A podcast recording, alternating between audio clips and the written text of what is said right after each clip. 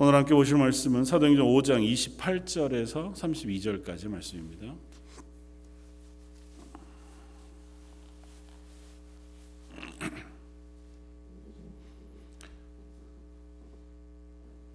사도행전 5장 28절로 32절까지 말씀입니다.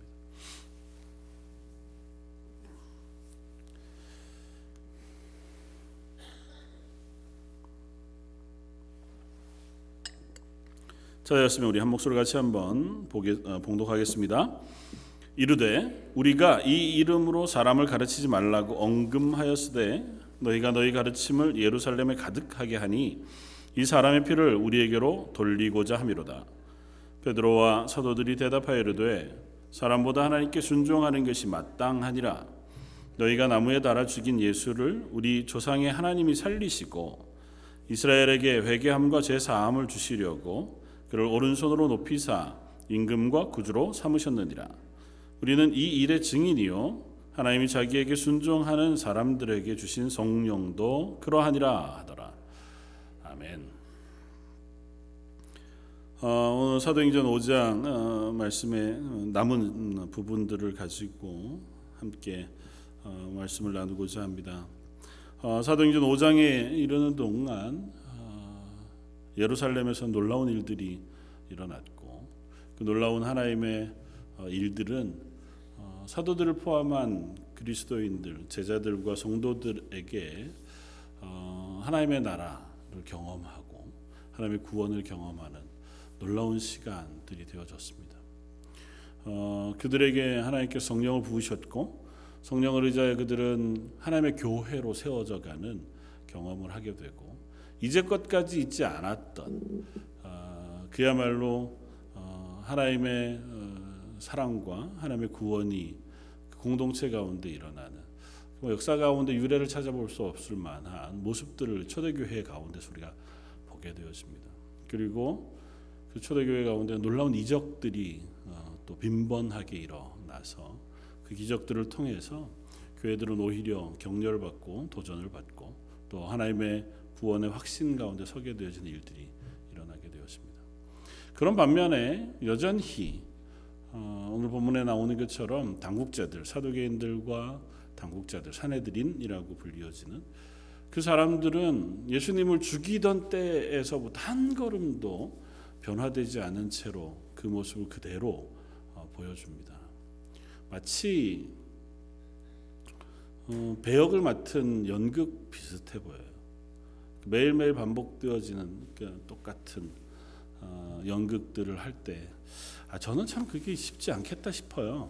그러니까 뭐 생각해 보면 어, 누가 그런 얘기를 하던데 가수가 한 그 노래가 히트하면 그 노래를 한 해 동안 뭐 적게도 몇만 번, 뭐 몇십만 번은 똑같은 노래를 불러야 한다고 하는 얘기를 듣는데, 야 한두 번이지, 열 번, 스무 번이지 똑같은 노래를 백 번, 천 번씩 매번 가는 곳마다 야그 부르는 건 좀 쉽지 않겠다 생각을 해보거든요. 저한테 하라 그러면 잘 못할 것 같아요. 하나님 저한테 그런 재능을 안 주셨는지 모르지만 어, 오늘 본문을 보다 보면 이 사람들도 비슷해 보여요. 날이 바뀌어도 그들이 변하지 않습니다. 그냥 똑같아요. 예수님을 만났을 때 예수님이 십자가에 달려 죽으시고 그 구원의 놀라운 일들을 이루셨을 때 하나님의 말씀을 선포하며 그들의 귀에 들려주셨을 때 그들은 계속해서 그 얘기를 들었잖아요. 예수님을 보았고 예수님을 십자가에 못 박았고 예수님 십자가에 죽으시던 날의 이야기들을 본 사람도 있고 들은 사람도 있습니다.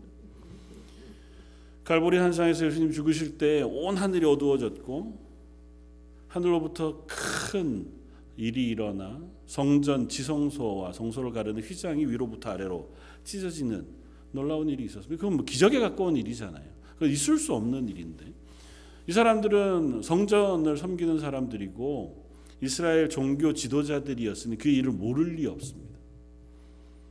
그 일만 있었던 것이 아니라 죽으시고 사흘 만에 예수님께서 무덤에서 부활하셨습니다. 그 일 때문에 또 예루살렘이 한번 난리가 났었잖아요.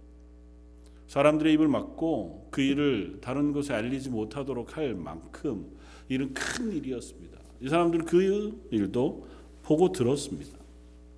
그리고 얼마지 않아서 오순절 마가의 다락방에 성령이 임하고 120명의 성도들이 성령을 받아 그 예루살렘 거리로 쏟아져 나와서 각기 여러 나라의 방언으로 하나님의 나라의 복음을 증거하는 일들을 보았습니다. 하루에 5천 명이 회개하고 세례를 받고 성도가 되는.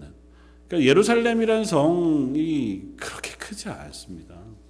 그러니까 성벽으로 둘러싸여진 예루살렘이라고 하는 성은 어, 이스라엘의 대부분 옛 도시들이 그렇지만 이렇게 언덕처럼 세워진 그 위에 성벽을 둘러싸고 있는 도시여서요. 그 안에 들어가 살 수 있는 사람의 숫자가 그렇게 많지 않습니다.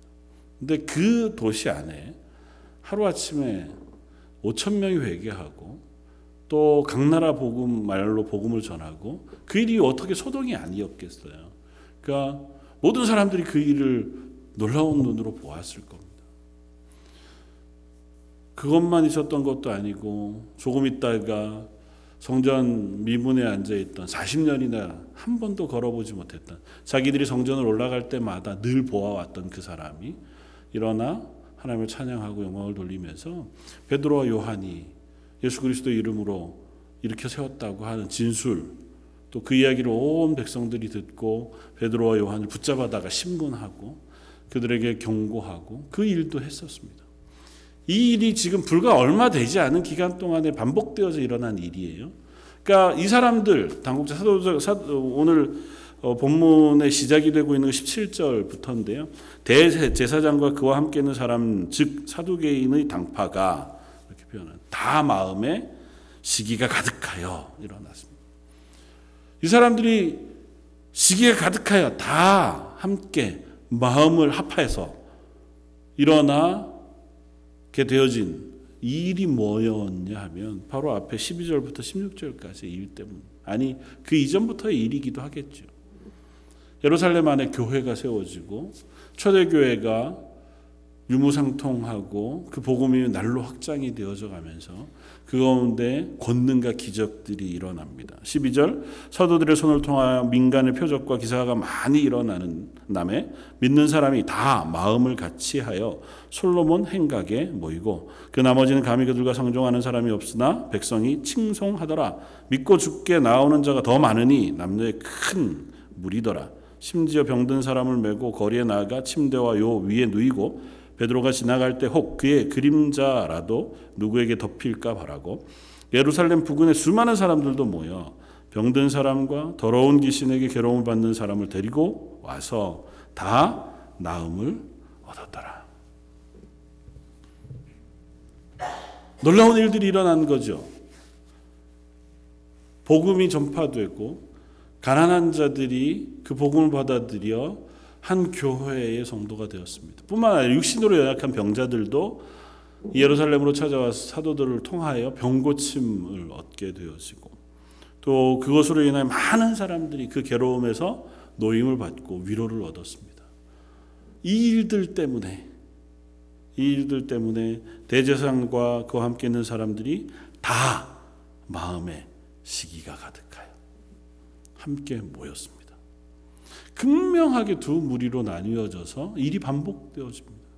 어떻게 보면 초대교회의 성도들, 사도들 그들의 모습은 하나님의 말씀 앞에 이제 구원받은 그리스도인으로 하나님의 복음을 맡은 제자로 그 길을 대단히 담대하게 걸어가고 있는 모습을 보여주는 반면에 이 대제사장과 사두개인들 당국자로 표현되진 이 사람들은 어떤 일이 있어도 나는 변치 않고 내 원래의 모습을 유지하면서 원래 악한 행실을 그대로 행하며 살아가고자 작정하고 있는 것 같아 보인단 말이에요. 둘 사이는 너무 첨예합니다. 어떻게 보면 물과 기름처럼 섞이지 않는 것 같아 보여요. 원래 맡은 배역이 당연히 그것이어서 이 사람은 죽어도 예수를 믿을 수 없는 것처럼 어떤 일이 내 인생에 일어나도 어떤 놀라운 일이 일어나고 그 일들을 내가 보고 듣는다 해도 나는 변치 않고 내 마음을 지킬 것처럼 살아가는 사람들 같아 보이는 일들이 일어나고 있다는 거죠. 감사하게도 저와 여러분들은 그 자리에 서지 않고 예수 그리스도 십자가의 복음을 듣고 그 일에 반응하는 성도의 자리에 세워 주신 것이 얼마나 큰 은혜인지요. 오늘 말씀을 한번 묵상하면서 우리들에게는 어떤 일들이 반복되어지고 있는가 하는 사실들을 한번 생각해 보면 좋겠다. 그리고 내가 반복되는 일상의 삶 속에서 내 삶을 통하여 그리스도인으로 또 하나님의 구원받은 성도로서의 삶을 쌓아가고 살아가고 있는가 하는 어, 질문과 묵상을 해볼 수 있는 시간이었으면 좋겠다 생각이 되었습니다. 오늘 본문 가운데 사도들에게 일어나는 일들을 먼저 살펴보고 싶습니다. 사도들이 당하고 있는 일은 오늘 우리가 읽지 않았지만 17절부터 오늘 본문 저 끝에 41절까지의 이야기를 읽다가 보면 어, 흔히 표현하는 기시감이죠. 어, 이런 일이 예전에도 있었는데 이게 본문이 똑같은 본문이 똑같은 본문으로 기록된 걸 읽은 적이 있는데 하는 느낌이 듭니다. 똑같은 일이 있었어요. 제사장들과 사두개인들이 다 일어나서 마음을 아파요. 어떻게 합니까? 사도들을 잡아다가 옥에 가두었습니다. 그리고 그를 재판에 세웁니다. 물론 오늘 본문에는 아주 놀라운 일이 한번 일어나죠. 사도들을 감옥에 가두었는데 그날 저녁이 지날 때 사도들을 하나님께서 그 감옥에서 꺼내주세요. 아침이 돼서 사도들을 불러와라 그래도 가보니까 사도들이 감옥에 없는 겁니다. 다시 잡아옵니다. 다시 잡아와서 그들을 다시 공회 앞에 세워요. 그게 27절 이하에. 그리고 이렇게 이야기합니다. 28절. 이르되 우리가 이 이름으로 사람을 가르치지 말라고 언금하였을 때 이미 한 번 얘기했지 않니? 한 번이 아니잖아요. 벌써 경고하고 경고해서 어, 풀어주고 엄포를 놓아 풀어준 일이 있었단 말이죠. 그랬는데도 불구하고 너희가 너희 가르침을 예루살렘에 가득하게 했다는 것입니다. 그러니까 제자들은 그런 엄포에도 불구하고 여전히 자기들은 자기의 사명을 따라서 복음을 전하는 일들을 그만두지 않고 있습니다. 사도들에게 있어서는 이 일이 너무도 당연히 해야 할 일이고 이 당국자들의 엄포나 혹은 위협이 그들에게 도무지 위협이 되지 않았기 때문이기도 할 것입니다. 아니면 그것에 관계없이 우리의 고백은 이 예수 그리스도를 증거하는 일 외에 다른 것을 어, 할 필요나 이유를 알지 못하겠다. 그들의 고백 가운데 우리는 그 이야기를 들을 수 있습니다. 29절 베드로와 사도들이 대답하여 이르되 사람보다 하나님께 순종하는 것이 마땅하다. 사도들은 대단한 담대함을 가졌습니다. 여러 번 반복해서 지금 끌려가고 있고 감옥에도 여러 번 갇히고 있음에도 불구하고 사도들의 대답은 한결같습니다. 지난번에도 똑같은 대답을 했었거든요. 우리가 하나님의 말씀에 순종하는 게 옳은지 너희들의 말에 순종하는 게 옳은지 한번 판단해 봐라. 사람의 말을 듣는 것보다 하나님의 말씀에 순종하는 것이 마땅하다. 오늘도 그때도 변함없이 그들에게서는 이 고백이 믿음의 고백이에요. 그것을 방해하는 어떤 위협과 도전도 그들에게는 두려움의 대상이 아닙니다. 그들에게 있어서 하나님이 우리에게 맡기신 일이자 하나님께서 우리에게 허락하신 구원 그것들을 나누고 선포하고 증거하는 일에 있어서는 세상의 어떤 것도 우리를 막을 수 없다. 또 그것이라 해도 나는 기꺼이 그것을 감당할 것이라고 하는 고백이 이들 안에 있었고 또 끊임없이 이 일을 위하여 기도합니다. 하나님, 우리가 이 일을 담대히 감당할 수 있도록 우리에게 담대함을 주시고 은혜를 베풀어 주십시오. 지난번에도 살펴보았지만 사실 이들이 하나님 이 일을 막아주십시오. 이렇게 기도하지 않아요. 하나님 이 일이 더 이상 일어나지 않게 해주십시오. 그렇게 기도하지 않습니다. 사실 하나님 그것도 하실 수 있을 거예요. 그럼에도 불구하고 이들도 그렇게 기도하지 않고 하나님도 그 일을 막지 않으십니다. 이 부분이 조금은 우리에게 있어서 어려운 부분이죠. 지금 하나님께서 이 사도들에게 교회에 놀라운 기적을 많이 보여주세요. 이런 때가 없을 만큼 역사상 하나님께서 기적과 이적을 보이신 때가 별로 없습니다. 이들 때의 초대교회 때에는 그야말로 놀라운 기적과 이적들이 자주자주 일어났습니다. 병든 자들이 일어나고 귀신이 내어 쫓김을 당하고 또뭐 죽은 자가 살아나기도 하고 사도 바울은 불뱀에 물려서 죽지 않기도 하고 또 바울로 인하여 파손할 만한 배가 그 풍랑 속에 건짐을 받기도 하는 그야말로 아 기적적이구나 초자연적인 일들이구나 할 만한 일들이 자주 자주 일어났다고요. 그러니까 하나님께서 그 일들을 그들에게 행하셨어요. 그러니까 그들이 기도할 때 하나님 저희에게 이런 위협이 사라지게 해주십시오. 기도했다면 혹시 모르겠습니다만은 하나님 그 능력이 없으신 건 아니잖아요. 근데 이들도 그렇게 기도하지 않고 하나님도 그들에게 그 위협이나 어려움을 없애주시지 않아요. 좀 이상하지 않습니까? 기적은 행하세요. 이들도 기적을 행합니다. 하나님의 은혜를 구해요.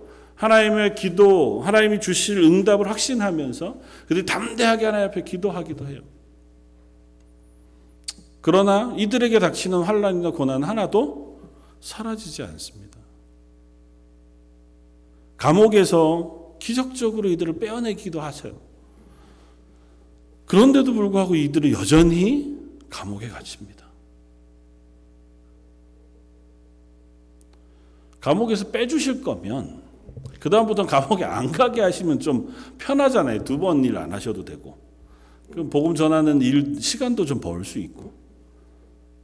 비효율적이잖아요. 매번 잡혀가게 놔두세요. 그걸 또 거기서 건져내세요. 그 다음에 또 잡혀가면 또 잡혀가게 또 놔두세요. 또 건져내세요. 물론 모든 순간은 아니죠. 때로는 매맞기도 하고 거반 죽게 될 지경에 놓여지기도 하죠. 하나님 놀라운 기적을 베푸시기는 하는데 어쩌면 음, 이렇게 표현하면 안 되지만 죄송하지만 일관성이 없으신 것 같아 보인단 말이죠. 아 주실려면 좋은 걸 계속 주시든지 보호하시려면 계속해서 보호해 주시든지 이것도 아니고 막판에 가서야 하나님 도와주시나 그렇지도 않으세요. 어려움을 당한 이들에게 사도들이가 손을 얹고 기도할 때 하나님께서 그들 일으켜 세워주세요.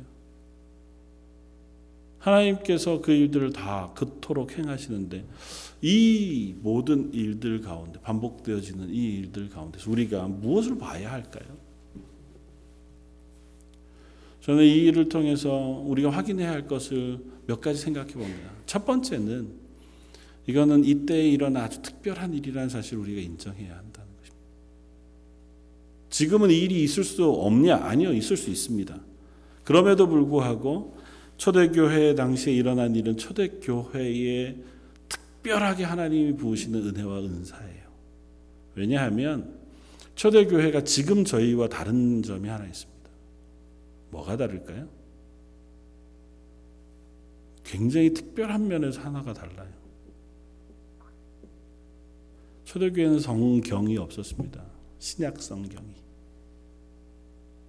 그 완성되어진 하나님의 말씀, 계시의 말씀을 신약 초대교회는 가지지 않고 있어요 아직. 그보다 더 좋은 게 있으니까요. 사도들이 아직 살아 있으니까요. 예수님의 말씀을 들었던 사도들이 아직 살아 있고 그 복음을 증거할 만한 사도들이 여전히 살아 있었기 때문에 그들에게는 아직은 어, 성경 완성되진 하나님의 계시의 말씀을 그들이 가지고 있지 않습니다. 그렇기 때문에 주어진 어려움이 하나 있어요. 모든 교회가 예수 그리스도의 십자가의 복음과 이 교회가 하나님의 교회, 하나님께서 세우신 온전한 교회라고 하는 확신을 아직은 완전하게 하기가 좀 어렵습니다. 혼란스러울 수 있잖아요. 모두가 다 같은 동네에서 자라고 같은 동네에서 예수님을 따라다니다가 제자가 된 12명, 120명의 문도가 그냥 교회로 유지되었다고 하면 사실은 크게 어려움이 없습니다. 이 사람들은 다 알잖아요. 예수님을 따라다녔고 예수님의 말씀을 들었고 그들이 함께 교회가 되었으니 그 교회가 잘 세워져 가는 거야 뭐 아무런 어려움이 없죠. 하나님께서 이들을 흩으세요.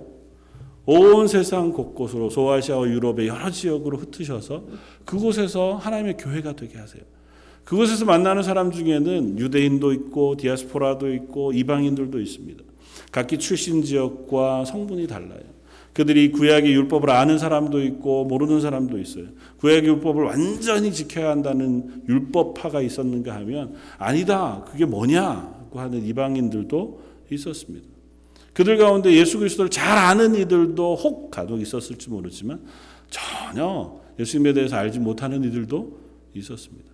그들에게 와서 전하는 복음을 증거하는 사람들이 사도들 뿐이었냐? 초대교회를 보면 알듯이 그때 당시에 이미 이단들이 일어났고 숱한 유대인 무리들이 교회에 와서 율법을 지켜야 하는 것 때문에 교회를 흔들기도 했던 일들을 봅니다.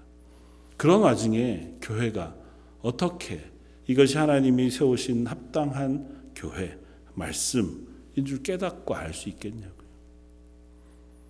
하나님께서 그들에게 이적을 행하게 하시고 놀라운 능력을 보이시며 성령의 충만한 은사들을 부으시는 것은 그들을 하나님의 교회로 확증하기 위함이시라고 하는 사실 우리가 간과해서는 안 됩니다. 그러니까 일이 일어날 때마다 이 사도들이 먼저 하나님께서 이 일을 기뻐하시고 이 일을 하도록 우리를 세우고 계심을 스스로가 알게 되었을 것이어서 그것이 그들을 담대하게 하는 첫 요소가 되었을 겁니다. 우리가 고난은 받을지언정 이 고난 받는 것이 우리를 해할 수 없다. 우리를 막을 수 없다고 하는 사실을 사도들에게 확신시켜주는 의미에서의 기적과 이적들 그리고 은사의 능력들이 그들에게 부어졌다. 그 하는 사실 우리가 깨달을 수 있습니다.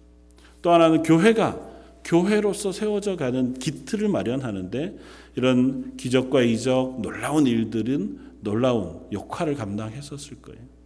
그런 일들이 있을 때 훨씬 더 쉽게 복음이 전파되어지고 복음의 접촉점을 찾고 예수 그리스도를 향하여 회개하고 나오는 사람들의 무리가 생길 수 있고 그들이 이 복음이 진짜라고 하는 믿음 가운데 확신 가운데 세우시는 그와 같은 역할들을 감당했었겠다. 그러니까 초대교회에 일어난 이 일들은 초대교회 사도들의 권위를 세우고 교회가 교회되게 해 이제 하나님께서 이 교회와 사도들 그 성도들을 통하여 이 땅 가운데 예수 그리스도의 복음을 맡긴 그와 같은 공동체로 세우고 계시다고 하는 그 증거를 보이고 계시는 거예요. 그러니까 사도행전에 일어나고 있는 숱한 일들은 그 일을 행하고 계신 성령의 사역이에요. 성령께서 여전히 동일한 사역을 하시지만 특별히 초대교회의 사도행전 가운데 나타나는 교회를 세우시고 교회가 확장되어져 가는 일들 속에 성령께서 특별하게 역사하셔서 하나님께서 이 교회들을 통하여 이제는 하나님의 복음을 맡기시고 하나님의 구원의 일들을 행하시겠다고 하는 그와 같은 일들을 우리에게 보이시는 거죠. 그것의 증거로 삼는 것인 줄 압니다. 두 번째는 이 일을 통해서 교회가 확증을 얻게 되어졌기도 할 거예요. 그러니까 담대함을 얻는 거죠. 언제라도 하나님은 우리가 하나님 앞에 서서 살아가는 이 삶을 위로하시고 또 응원하실 뿐 아니라 때마다 필요하다면 하나님께서 기적과 같은 놀라운 능력으로도 이 일을 행하실 수 있다는 사실이 그들에게 담대하게 그 길을 걸어갈 수 있는 위로가 되어졌겠다는 거죠. 그래서 교회도 그렇게 기도합니다. 하나님, 저희가 담대하게 이 복음을 증거하게 해 주십시오. 사도들도 역시 마찬가지입니다. 하나님 앞에서 우리가 하나님께서 베푸신 기적을 통하여 이 땅 가운데 평안을 누리기를 원합니다. 그렇게 기도하지 않아요. 그들에게 있어서 이 땅의 평안은 그들의 소망이 아니었거든요. 그들에게서 이 땅에서의 평안이나 이 땅에서의 승승장구 성공 혹은 이 땅에서 뭔가를 이루는 일 그거는 그들이 기대하고 원하는 목표가 아니에요. 그들에게 있어서 유일한 목표는 예수님이 나를 부르신 대로 이 땅 가운데 그 예수 그리스도의 십자가의 복음을 증거하는 증인으로서 사는 거예요. 그게 하루가 되었든 열흘이 되었든 혹은 10년이 되었든 100년이 되었든 상관없이 내게 주어진 시간을 매일 그 증인의 삶을 반복하며 살아가는 것 그것이 유일한 그들의 소망이에요. 그들의 기도는 하나님 이 일을 행하면서 살게 해 주십시오예요. 그것 외에는 없습니다. 그러니까 감옥이어도 상관없고요. 매 맞는 자리여도 상관없고 사람들이 애워싸고 몰려 들어와서 자기를 높이는 자리도 상관없습니다. 그 어느 곳에선 그들의 목표는 하나예요. 예수 그리스도가 증거되는 것. 혹 이게 방해받는 것이라면 내게 유익이 되더라도 나를 높이더라도 내가 평안하더라도 그건 그들이 원하는 자리가 아닙니다. 베드로가 그러했고 사도 바울이 그러했잖아요. 사람들이 그들을 높이고자 할 때, 그들을 칭송하고자 할 때, 마치 신처럼 떠받들고자 할 때에도 그들에게 그것을 만류합니다. 내가 당신들에게 이 일을 행했다고 생각하지 말아라. 그들에게 증거되기를 원하는 것은 오로지 예수 그리스도 복음의 십자가밖에는 없다. 그것이 초대교회 사도들과 성도들의 삶이었습니다. 편찬을 읽겠지만 그들에게 있어서 하루하루 반복되어지는 일상이 그것으로 목표되어져서 살아가기를 원했습니다. 또 그것으로 인하여 주변에 있는 많은 이들에게 선한 영향력이 나뉘어지길 원했습니다. 그랬기 때문에 초대교회는 교회를 통하여 사회가 선한 이익을 혹은 영향력을 받는 일들이 일어났습니다. 많은 사람들이 교회가 있는 곳으로 몰려왔고 사도들을 만나기를 원했고 그들을 통하여 병고침이나 위로나 격려를 받을 수 있었습니다. 교회를 통해서 그들은 적어도 하나님을 알 뿐 아니라 그들의 삶에 있어서도 위로와 격려, 선한 영향력을 받는 놀라운 일들이 일어났던 것을 봅니다. 그리고 그 동일한 일들은 부흥운동이 일어났던 성령의 놀라운 역사들이 일어났던 도시들마다 공히 일어났던 일들이기도 해요. 우리는 뭐 한국에서 있었던 평양 대부흥운동에 대한 이야기들을 우리가 잘 알게 되는데요. 뭐 불과 얼마 전에 평양 대부흥 운동 100주년이 지나서 다시 한번 그때 일들을 조명하고 그때 일들을 어, 되돌아볼 수 있는 많은 자료들이 나왔는데요. 그때 기록을 보면 그들이 복음을 받고 회개한 이후에 그들의 삶을 바꾸기 위해서 얼마나 애썼는지를 보여줘요. 그러니까 그들이 정직하기 위해서 그리고 그들이 이태 동안 한 것을 대신 빚으로 갚아 주기 위해서 그 사회가 그야말로 변화되어졌다고 하는 기록들을 우리가 얼마든지 읽을 수 있습니다. 하나님 앞에서 우리가 그리스도인 된다고 하는 것은 이런 것을 포함하는 것 같아요. 일상이 바뀌는 것. 매일매일 반복되어지는 삶이 내 하나님을 높이고 예수 그리스도의 복음을 증거하는 그와 같은 선한 영향력을 끼치는 매일매일이 되기 위해서 그 하루를 살아가는 것. 그것이 한 삶의 모습이겠다.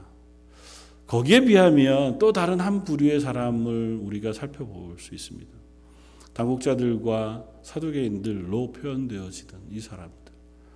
오늘 본문 가운데 몇 번 반복해서 동일한 단어가 어, 뭐 단어라고 얘기하기는 좀 그렇지만 반복되어지는 말이 있습니다. 그게 뭐냐면 다예요.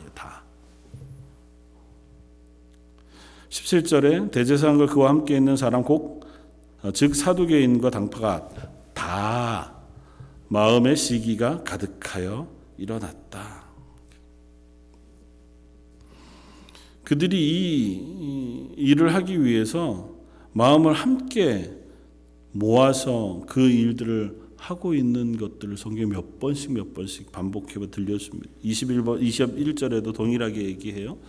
그들이 듣고 새벽에 성전에 들어가서 가르치더니 대제사장과 그와 함께 있는 사람들이 와서 공회와 이스라엘 족속의 원로들을 다 모으고 사람을 오게 보내어 사도들을 잡아오라. 이렇게 이 사람들이 어떻게 보면 다 함께 마음을 모아서 한 가지 일들을 하고자 합니다. 그건 뭐냐? 28절에 그들이 제사장들이 이 사도들을 향해서 하는 질문을 통해서 우리가 힌트를 얻을 수 있습니다. 28절 이르되 우리가 이 이름으로 사람을 가르치지 말라고 언금하였을 때 너희가 너희 가르침을 예루살렘에 가득하게 하니 이 사람의 피를 우리에게로 돌리고자 함이로다. 그 사람들의 마음은 뭐냐 하면 이 세상의 평가예요. 그리고 이 세상에서 자기가 가지고 있는 것들을 빼앗기지 않고자 함이에요. 이들에게 목표는 아주 단순합니다. 지금 가지고 있는 기득권을 놓치지 않기 위해서 예수님을 죽였습니다. 예수님을 죽이고 나서도 여전히 백성들로부터 그 기득권과 존경을 놓치지 않기 위해서 사실을 은폐하거나 사람들을 호도하거나 사람들을 위협하는 일들을 반복해요. 성령이 임하고 사도들로 인하여 놀라운 일들이 일어나고 있음에도 불구하고 이들의 초점은 왜 이 일이 일어날고 이를 통해서 하나님께서 무엇을 하시는가에 초점이 없어요. 저 사람들이 저러다가 또 사람들이 동요하면 어떻게 하나? 저 사람들이 예수 그리스도에 대한 얘기들을 자꾸 전하다가 백성들의 마음이 확 돌이켜 가지고 그 일을 행한 우리를 적으로 돌려 우리에게 원망하거나 우리를 배신하면 어떻게 하나가 그들의 초점이에요. 아주 단순화시켜서 얘기하면 이 세상의 것들이 그들에게 있어서 인생의 초점이에요. 이 세상에서 잘 되는 것, 이 세상에서 높임을 받는 것, 이 세상에서 평안한 것, 이 세상에서 가지고 있는 기득권을 빼앗기지 않는 것, 내가 누리고 있는 것들을 여전히 계속해서 누릴 수 있는 것, 그것이 그들에게 있어서 유일한 초점이자 목표예요. 그들은 그 일을 위해서 자기 혼자만 그 일을 하는 게 아니에요. 동조할 사람들을 찾습니다. 다 함께 모여서 이 일을 해요. 그러면서 아마 스스로 그렇게 위로했으리라고 짐작할 수 있습니다. 이 사람들도 다 함께 나와 동조하는 것을 통해서 내가 하고 있는 것이 올바르다. 그 스스로를 속일 수 있었습니다. 우리가 흔히 잘못하는 범죄들 혹은 실수들 가운데 하나가 그거거든요.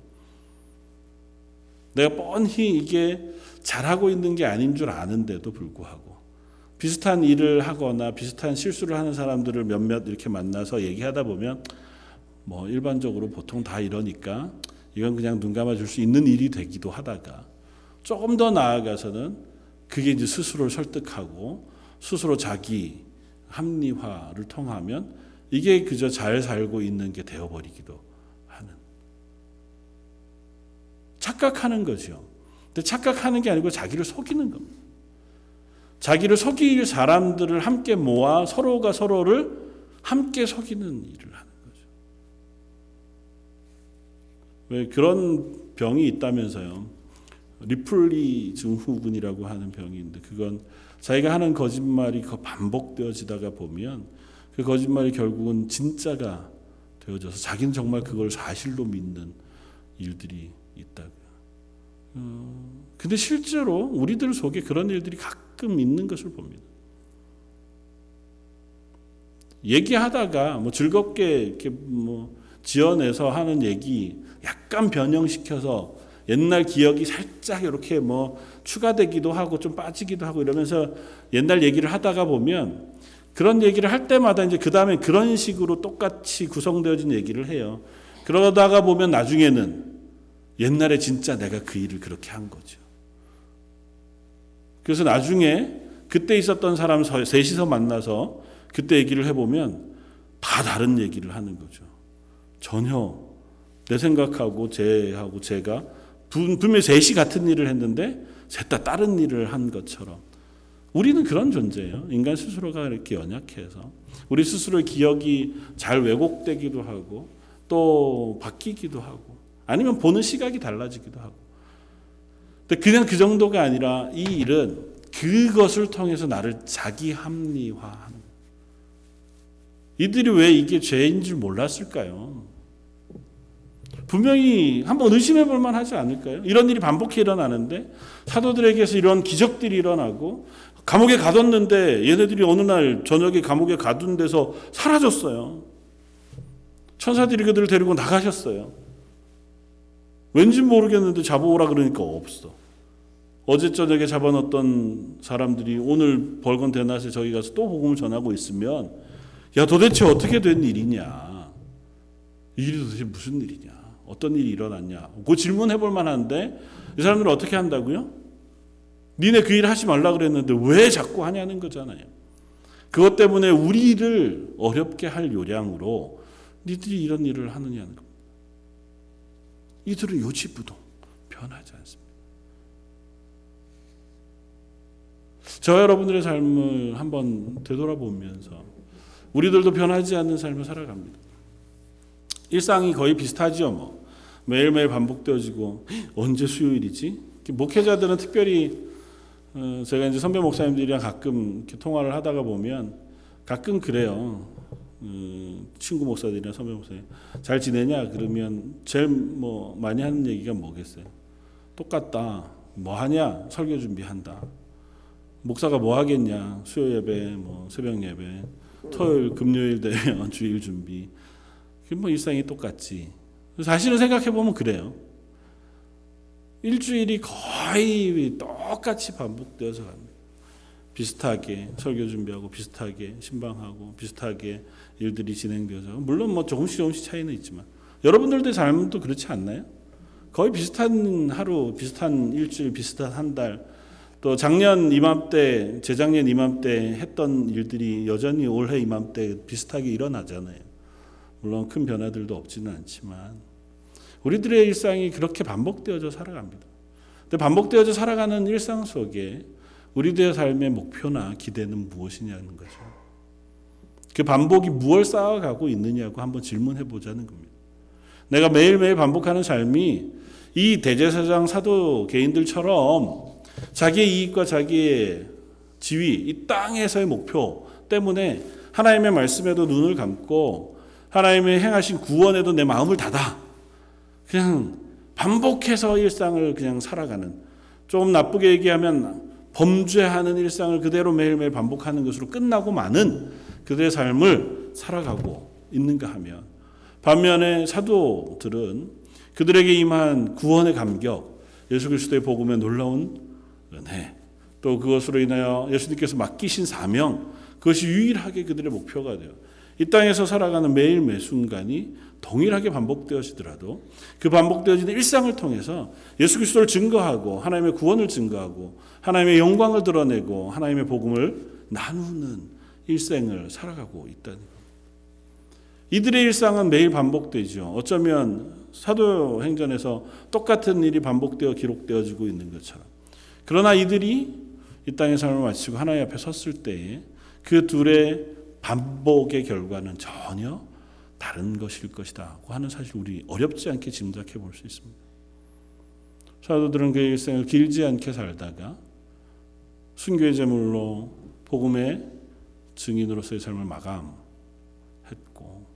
그것으로 인하여 어쩌면 이 세상 가운데에서는 그리 복받지 못한 것 같은 인생을 살았을지 몰라도 하나님 앞에 섰을 때 그들은 적어도 하나님 내게 맡기신 그 삶을 하나님의 허락하신 하나님 부르신 소명에 따라서 그래도 그 일들을 기꺼이 감당하는 그것을 위하여 하나님의 은혜 가운데 지난 길을 걸어왔습니다. 고백할 수 있는 삶을 살아갔을 것이고 반면에 그 놀라운 일들을 옆에서 보면서도 그 놀라운 일들이 들림에도 불구하고 눈썹 까딱하지 않고 그들이 살아왔던 삶 그대로의 일상을 반복했던 그 사람들은 하나님 앞에 섰을 때에 아마도 그들의 일생을 되돌아보면 하나님 앞에 드릴 것이 전혀 없는 삶을 살아낼 수밖에 없었을 것이다.